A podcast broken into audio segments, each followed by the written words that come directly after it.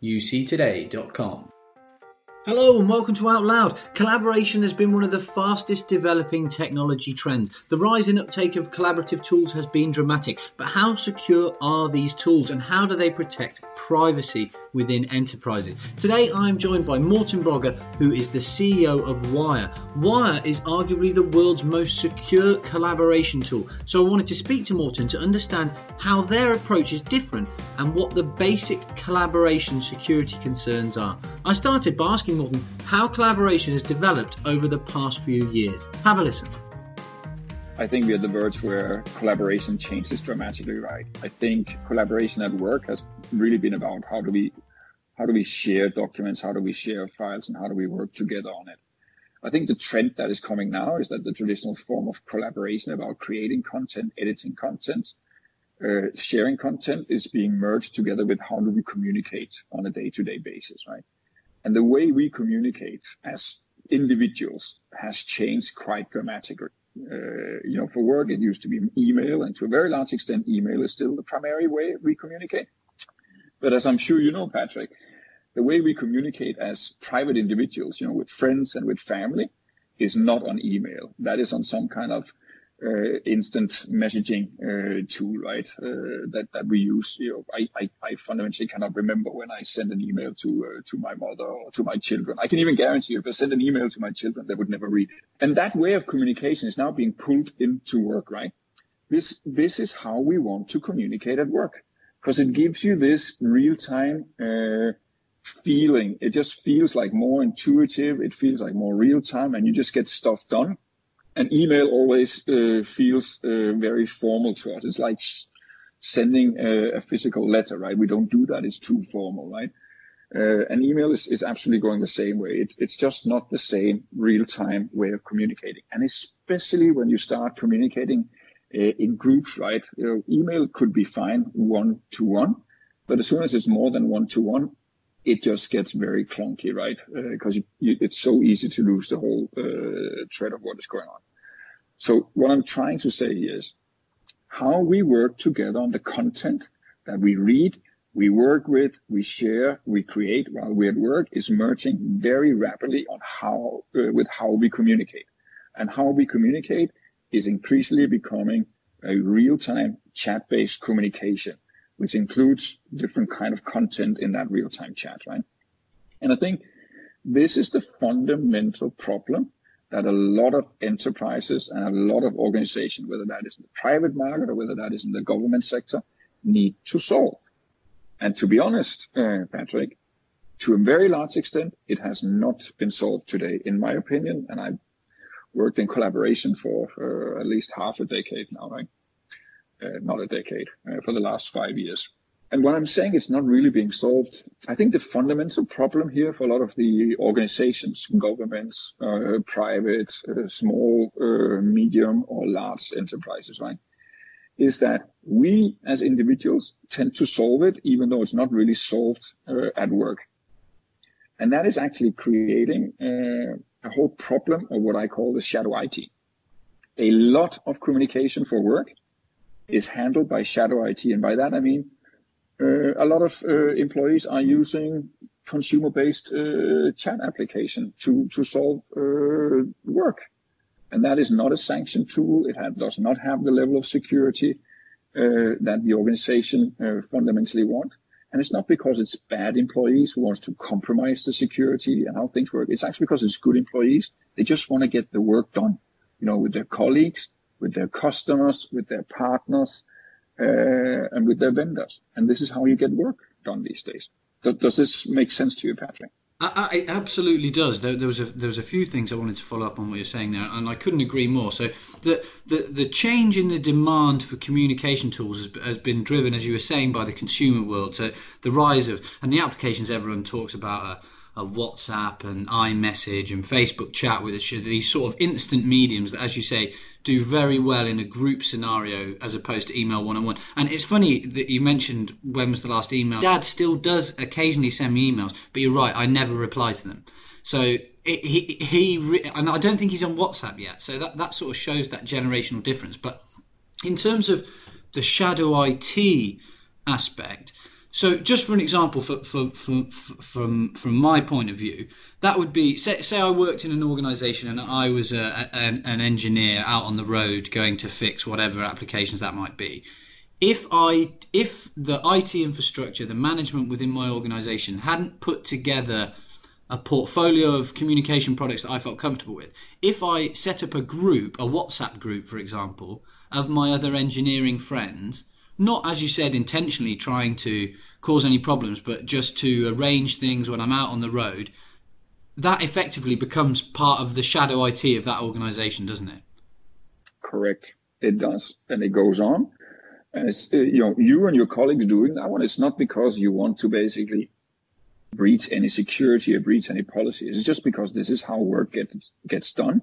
And it is kind of like it's a reaction to a frustration you have because you do not have a tool who solved that exact problem for you available in the company. So this is why uh, you, as an example here, uh, will default into into the consumer applications, and thereby we have the shadow IT problem.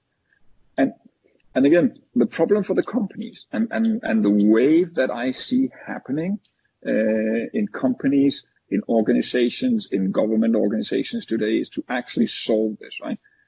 Because this shadow uh, IT problem has existed for quite a while. To be honest, it is my clear opinion that a lot of these organizations knows this is happening and they just turned the blind eye to it. They accepted it uh, because they didn't really know how to solve it uh, and it was going so fast and all that stuff. And this has to stop now for a lot of reasons, right? It has to stop because it is not a secure way to deal with confidential uh, information. You know, the organization's confidential information, the customer's confidential information, your partner's confidential information. Breaching confidential information is becoming very business critical and, and you know companies can go out of business if their reputation of not taking care of confidential information uh, is handled uh, the right way. And in Europe, since May 25th, we have GDPR in place right? The general data protection uh, requirements that needs to be in place here as well. And a lot of those shadow IT tools uh, from the consumer uh, space actually literally breaches the GDPR requirements. Let's take an application like WhatsApp and a lot of other uh, consumer applications that we have out there. What they do and what is great for these consumer applications, they basically dive into your contact books and then they load all these contacts up into the cloud and then they actually check if these contacts have the similar application, and then you can communicate with them default. Now, if a company uh, either kind of like uh, turn the blind eye to it, so they kind of like accept it, or if they use it as a tool, uh, it actually breaches GDPR because if your employee have contacts in their phone book of a customer or a partner with a phone number or an email address, which is private data. And they have not given your given their explicit consent for you to upload that into a third party application. You technically uh, breaches GDPR. And then you risk to being fined. I don't know how to find government organization. I think the European Commission has not really been clear about that. But at least a private uh, company can be fined for breaching GDPR, fairly significant even. So this is why uh, things are changing. Because not only is it like, okay, we turn the blind eye, we, we kind of like accept it, but it's not really sanctioned. Now you actually see companies banning the use of consumer application on all for all their employees, and specifically if they have company issued phones uh, or laptops. And a great example of that, uh, Patrick, you may have seen that a, a large European-based company like uh, uh like Continental, you know, the, the German-based uh, car manufacturers yeah. with like a lot of employees, they went out very proactively and they banned the use of WhatsApp and other consumer applications on their company issued phone for exactly this reason. They said tacitly accept, accepting the shadow IT is not good enough. It is a breach. We risk being fined and, you know, the risk of being uh, breaching the GDPR uh, is also a risk uh, for our company and our reputation going forward. So they actually went out and banned it and a lot of other European companies have done exactly the same. Uh, and, and, and, and now they're trying to find the right solutions as well, because banning the use of something without replacing it with something that solves the problem for the employees probably is very short-lived, right? It's going to be very hard yeah, to keep completely. those applications off. Absolutely, and and just uh, you're absolutely right to mention the other, and the, the reason I always use WhatsApp is because it's the mo- it's the, the most popular popular channel. But but you, are absolutely right. It's not necessarily that the the communication point to point from WhatsApp to a, a friend is insecure because it's not. They they've done some you know some incredible work in the encryption, but it's more the it's it's the compliance, isn't it? It's wh- where is that yep. data being held, and the fact that a business has effectively no idea that that data is even being held by that third party and you know has no ability to control it or offer a, a customer the, the right to um, being forgotten or whatever the various uh, stipulations of the GDPR regulations were. Yeah, exactly. And and then you and I have to remember, and so does everyone else. Uh, you know, I wouldn't say all, but everyone I know of these consumer applications, they are free uh, which eventually means if they need to be monetized, it has to be advertisement based monetization. And advertisement based monetization actually compromises privacy to, to a large extent because the more you know about the use of your application, uh, the better you can monetize it through uh, targeting advertisement, right? And if you compromise privacy, it literally compromises security for the company down the road. Yeah, that's a, that's a really good point. So e- even with these applications that seem, you know, so innocent and free now, somewhere down the line there has to be uh, s- some sort of business plan to get. So so that is a, that is a really interesting point, and especially I don't know if, if you heard in the UK the whole thing we had with Cambridge Analytica and Facebook data potentially being used in ways that users had never had never particularly um, signed up to. So I, I, as an industry expert, I, I just wanted to pull back on something how widespread do, do you think shadow IT is? I mean, I know you mentioned Continental, who obviously realised they had a problem. They've gone out and been very proactive. But is this widespread throughout enterprise and small, medium enterprises that that um, that their users, their staff are using applications that IT haven't sanctioned and haven't professionally installed? I think it is extremely widespread. You know, from a scale from from one to 10, I would say nine point something. That is my industry expert uh, assessment of this. I think it's extremely widespread. And, and so, with that being the case, and I know you mentioned uh, the, the, Continental example of them being very proactive and, and going out publicly, publicly to their organisation and saying, we are banning all third party messaging applications that are not condoned by us. What what else can businesses do effectively to, to try and regulate and, mon- uh, uh, and prevent this? I'm assuming one of the things they can do, apart from telling everyone they don't use it, is provide tools that do comply and that users do yeah. want to use in that way. Yeah, that is exactly what it is. And, and, and again, first things first, to your question, yes, you have to basically provide the tools that solves the problems that your employees have of conducting their work in a manner of how problems like that get solved nowadays, right? And this is why uh, uh, unified communication uh, collaboration platforms for work is absolutely on the rise, just like Wire. But let me add to that one as well, uh, Patrick here, right?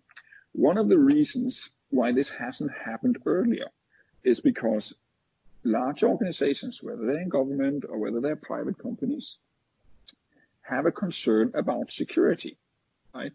And, and again, these applications, clearly they're cloud-based applications, but how do you basically ensure that you have the right level of security that complies with the company security uh, procedure and uh, security rules? And this has been a problem uh, for them.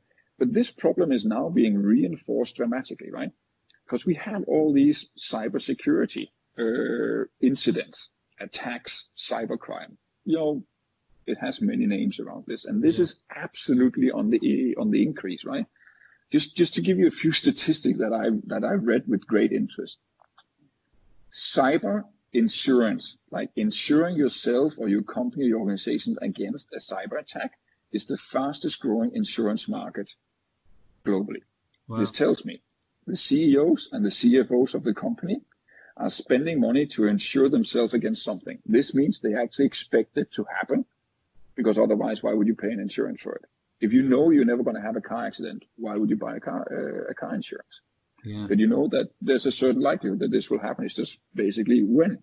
Second, we've seen uh, we've seen a lot of these uh, big attacks, right? We see last summer we saw the NotPetya attacks, where like the largest companies, like some of the largest pharmaceutical companies, the largest shipping company, AP Møller Maersk, has been very vocal about it. Transportation company, production companies, they fundamentally got hit by NotPetya, which took the IT infrastructure out. Some of these companies could not communicate internally. Their email didn't work their phone systems didn't work. They had no access to the network. They had no access to the applications for several workdays. And they lost a lot of money. Um, and we had the, the same in the UK with, with public sector organisations. With I think it was WannaCry and the, and the NHS ransomware. You exactly. know, we had entire NHS trusts down for you know IT systems down for two days. Uh, exactly, and, uh, and and and the data in there was also uh, at risk, right? Yeah. And again, here's here's here's another statistic I saw. This was this was from North America, right? 75% of small and medium-sized businesses in North America that got hit by ransomware is bankrupt within 12 months. Wow, that's a terrifying statistic. Now let's figure out how do you actually get hit by this? The main way that these attacks gets into your infrastructure is through email. You know, 93% of the of the adult population does not recognize a phishing email. This is how they get to you, Yeah. you can you can build a lot of security and all that stuff around your email system, but this is fundamentally how they came in. And all these stories and all these statistics and all that stuff that we read about in the press, it just shows that it happens. So if you take the fact you need to solve for the regulation, you know, the GDPR compliance, you need to solve for the um, for the shadow IT elements, and you need to solve for these uh, security risks where the main the, the, the, main risk is email, right? That's how they get in. The only thing I would add is about, you know, uh, as, as I said, you know, everything can be brute force. It's just about having enough computing power and enough time, right? One of the things that, that we, you know, you, you keep reading that, you know, there's a lot of people, you know, the Chinese or whatever, they're already on all the routers and they're already collecting all the uh, all the data that uh, that traverse through the routers. Uh, and if it's encrypted, you can't really do anything with it. Even if it's encrypted the way we do it, you can't do anything with it because you don't have the computing power available today. But we just actually we you can probably find it on our blog. But we just published a an article because you know one day in the not so distant future you will have quantum computing, which is very powerful. Yeah. It's not next year, it's not the year after next, but it's maybe next, in five years yeah, time, development, right? Yeah. And clearly, what you need to start thinking about these days is basically if people start collecting your data already now, and then in four or five years they actually have the computing power uh, to, to, to, to hack through the security you have. You need to think about security because you know what can the last three years of history actually tell your competition? And now we use the word competition, but I'm sure like uh, there's also competition between countries, right? That is a really interesting point, and that is something I've not I've thought of at all. So you're saying we have to be conscious of so potentially now there could be people organizations countries potentially stockpiling data which effectively now is pretty redundant because the, the resources required to make sense of it and utilize it in a in a in a threatening or you know aggressive way or whatever that might be don't exist. But that, as you said, the next generation of quantum computer, and I have to say, Morten, this is where my brain tops out a bit, but it, quantum is to do with a change in the use of binary, isn't it, in terms of ones or zeros? A, one can be both a one and a zero, and once and the whole the whole the whole processing architecture is completely different as well, right? Yeah, and it, that would massively amplify the abilities of, of computers in, in terms of computing power. So we have to be thinking now about that data that's out there that we're not so worried about because at the moment it's yeah. it's pretty redundant. But in in five, ten years, fifteen years, when the quantum computers are, are, you know generally available and the computing power might have increased by 20 50 100 times that that data could be used for for something that it, it, it would be a real problem yeah, exactly again so so so the message here perhaps is really about you know firstly if you have the old form of encryption where you have one encryption key that basically encrypts everything, today you can brute force that if you want to, right? It's just a matter of uh, the time and the computing power, but that's really available. the way we've done it uh, uh, kind of like makes that irrelevant uh, because it, it, requires so much time and so much effort to basically hack through each individual message that it makes no sense to do it. But five years down the road, even that way uh, can become at risk. So this is why we're thinking about it. And, and, and literally the way we build it and the way Wire's architecture, we claim that we're already like 70, 80% ready for quantum computing. So when it, when it comes to security, right, you have a big problem today and you need to solve that today. That is our current way of doing end, true distributed end-to-end encryption, right? That solves that problem. Um, but my message is we're already thinking about the next problem uh, with that way of making security, which is like uh, at least a couple of years down the road, uh, five, six, seven years down the road. We're already thinking about how to solve for that. And the way we build it uh, and the algorithms that we're using, uh, we think we are we're almost ready for that. Well, well, I'm glad you guys at Wire are considering it because that is something that I, I really hadn't considered. So I'm, I'm glad you guys are thinking about that. And this is what I believe in that happened. That there's a new generation of communication and collaboration tool out there who can actually solve for this. It is like intuitive to use. It is uh, the whole instant feel uh, uh, to it, how you communicate, how you chat, how you share document, how you work on document how you set up a call, how you make a conference call, and all that stuff uh, that is in place. And then it has a whole new set of security. And security around cloud, and specifically cloud-based communication, is changing. And as it changes, larger organization will probably go that way uh, because it's solving some of the security concerns that has helped them from doing it earlier. Let me try and explain if you don't mind, Patrick. No, absolutely. Go go ahead. Fine. At Wire, we believe in a couple of things. We believe utmost in privacy. We're probably the only work-based uh, collaboration and communication tool that does not really require your phone number because we believe that that is private data. So we don't need a phone number. And yet we also work across all the different platforms as well. Second, we are fanatic about security. And what our engineering team has done, and I have the utmost respect for them, they're some of the best, most experienced and cleverest people in the industry they build a whole new end-to-end encryption uh, infrastructure that is fully distributed uh, uh, around this one. And for me to best explain this, uh, Patrick, is like, let me just explain, you know, cloud and SaaS uh, services uh, today, the way that they basically work is that, you know, you have you have all the servers in the cloud. On the servers, you have the logic. You do all the processing. You do all the storage you do all the security, and then all the users are connected with their devices through uh, through the internet. And even if that uh, cloud provider or SaaS provider uh, has encryption, you know, 99.9 out of 100 here, that encryption is also managed completely in the cloud. And this means that the cloud provider or the SaaS provider has a copy of the encryption keys, and it actually technically allows them to look over the shoulder. It means that they can see everything that goes on. They have procedures in place that this does not happen, but it can happen. And if it can happen, it will happen, right? They can do it. It also means that there technically is a backdoor because if someone gets on the inside uh, of that cloud provider, uh, it can be through a hack or it can be another kind of a backdoor. Then they get, then they have access to the encryption keys and they can read all the content that is in there.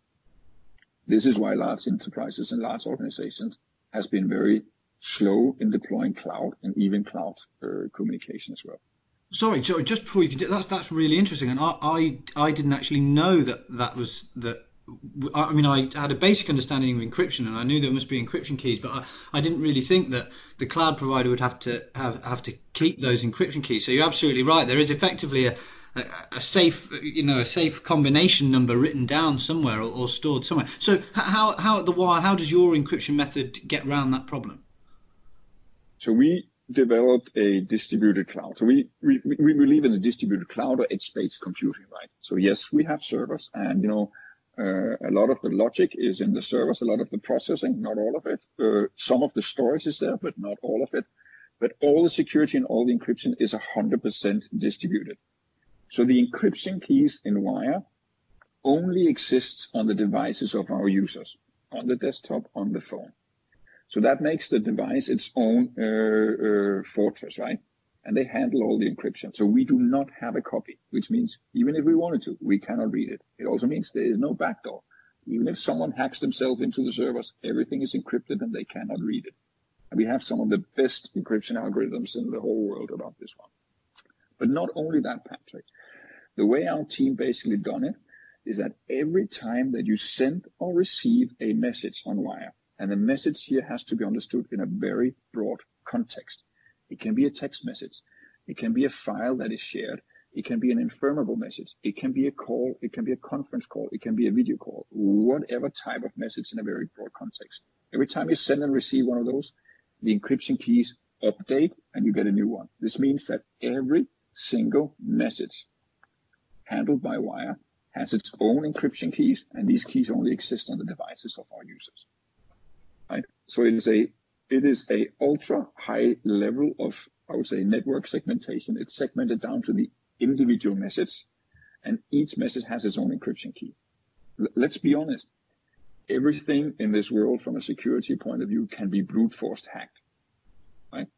But if you brute force hack into the servers, then you have access to everything, right?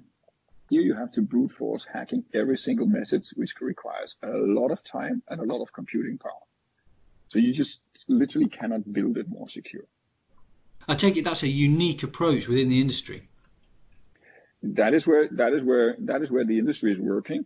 But I think the way we build it uh, for enterprises and the way that we uh, we also got we also got the the privacy elements, the the fact that you don't need a phone number to do this is pretty unique. So you know we proudly claim that we are the most secure uh, collaboration communication tools for work and we intend to keep it that way.